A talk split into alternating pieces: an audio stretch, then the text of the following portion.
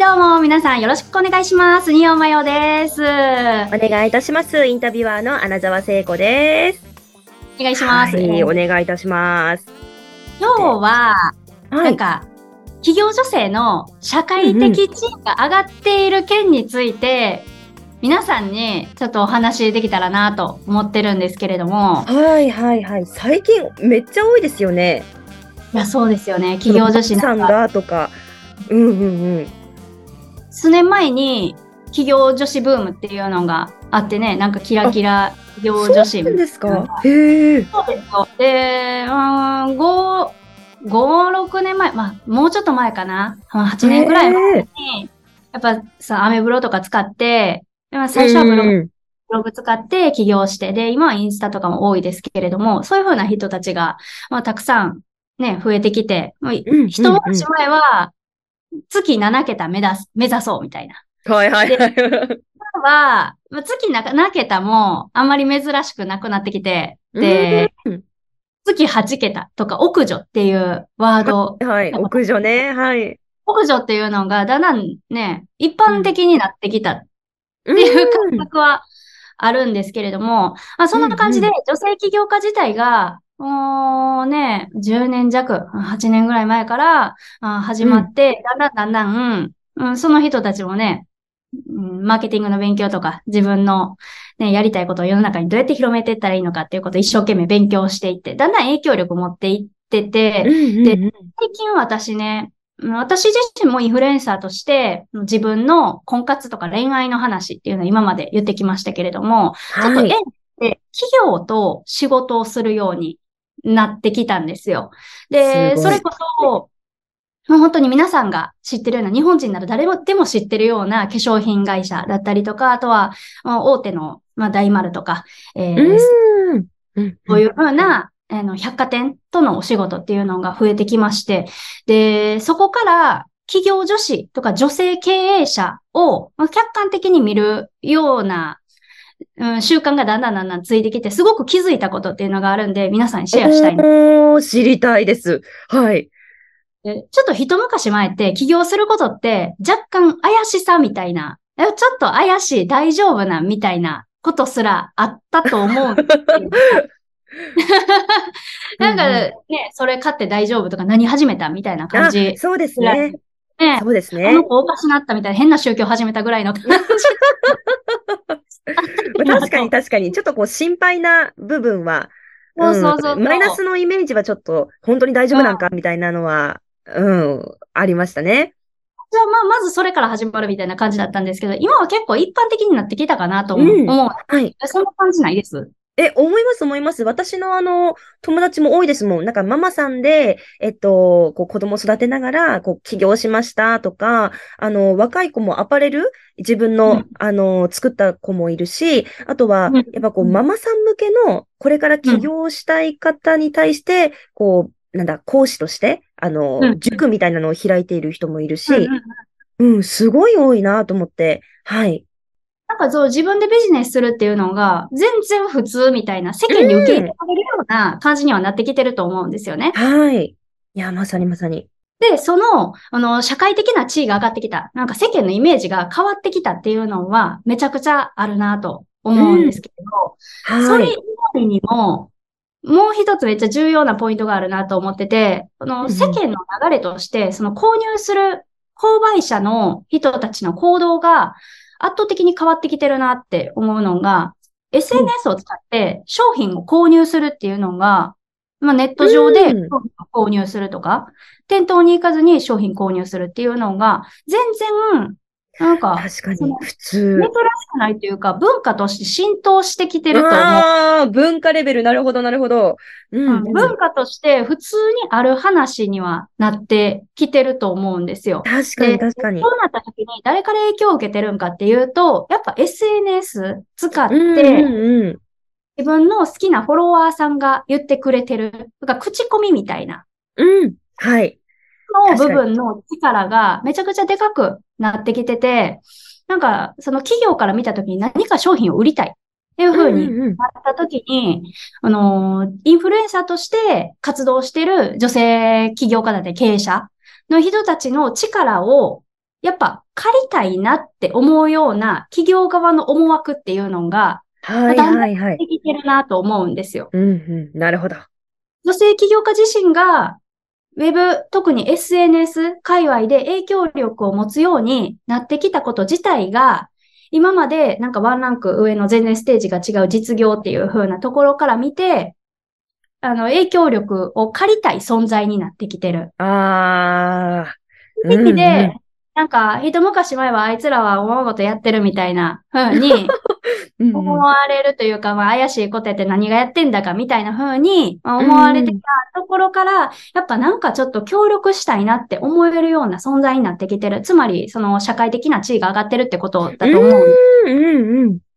そういうのはあるなと思ってて。で、うんうんあと、企業からしたら、そのマーケティングで一番大事なの、一番大事というか、あの、主力であったのは、その広告戦略だと思うんですけれどね。その、人って、うん、今までは広告を見て、なんか、その商品を知って購入するうん。っていうのが、まあ、よくある、今でもある流れ、まあ、十分それがうん主力ではあるんですけれども、そこに対、そこに比べて、SNS で知って、で、そこから購入するっていうのがある。うん。はい。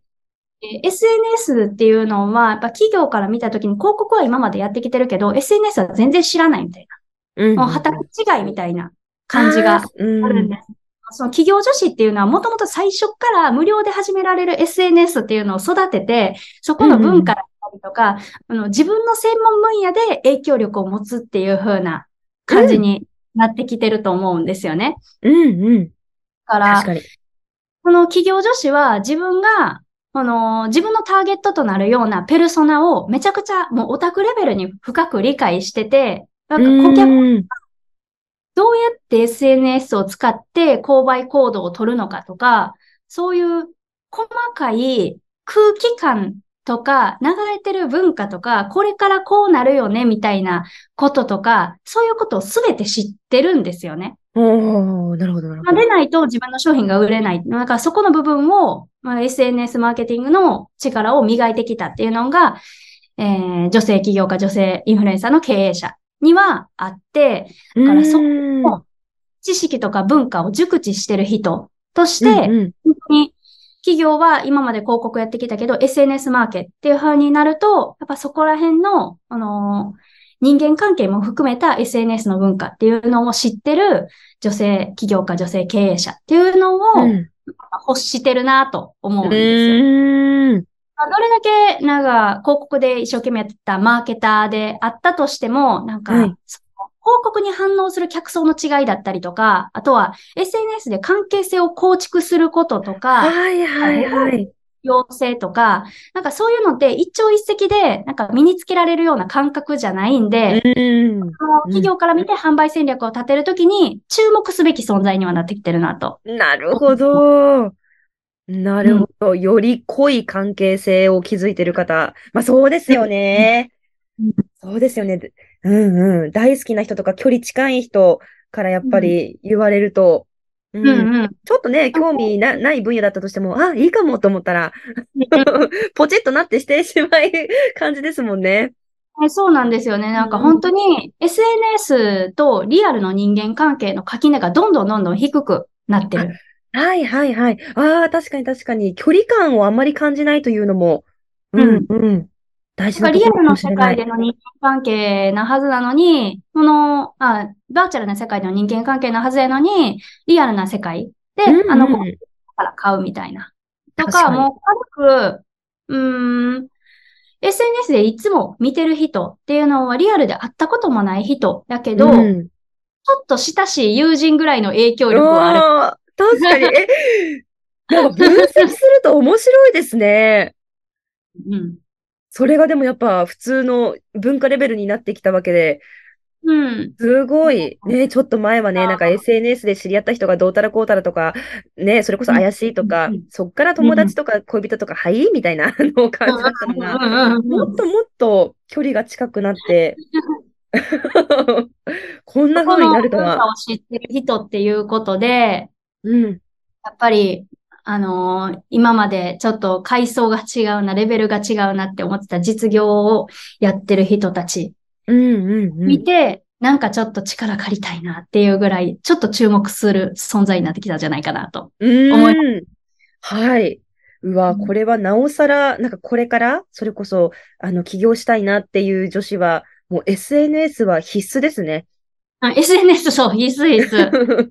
もうね、そこのところを使えるかどうかっていうので、自分の商品が売れるっていうのもそうですけれども、そこから先の影響力っていうのが自分自身の武器になってきます。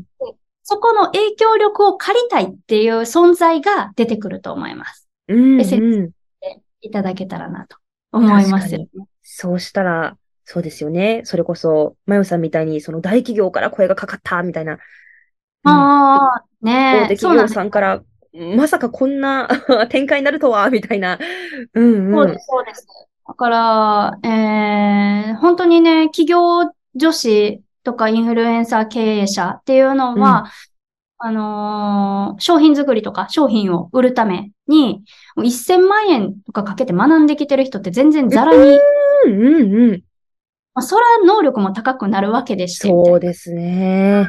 は別にその学歴があって、その一流企業に就職して、そこでマーケティングの技術を学んでってっていう風な人たちの能力うんに、うん、なんか型を並べられるというか、ビジネスパーソンとして十分、なんか一緒に仕事していける存在ぐらいのスキルはついてきてるなと思いますね。はいはい。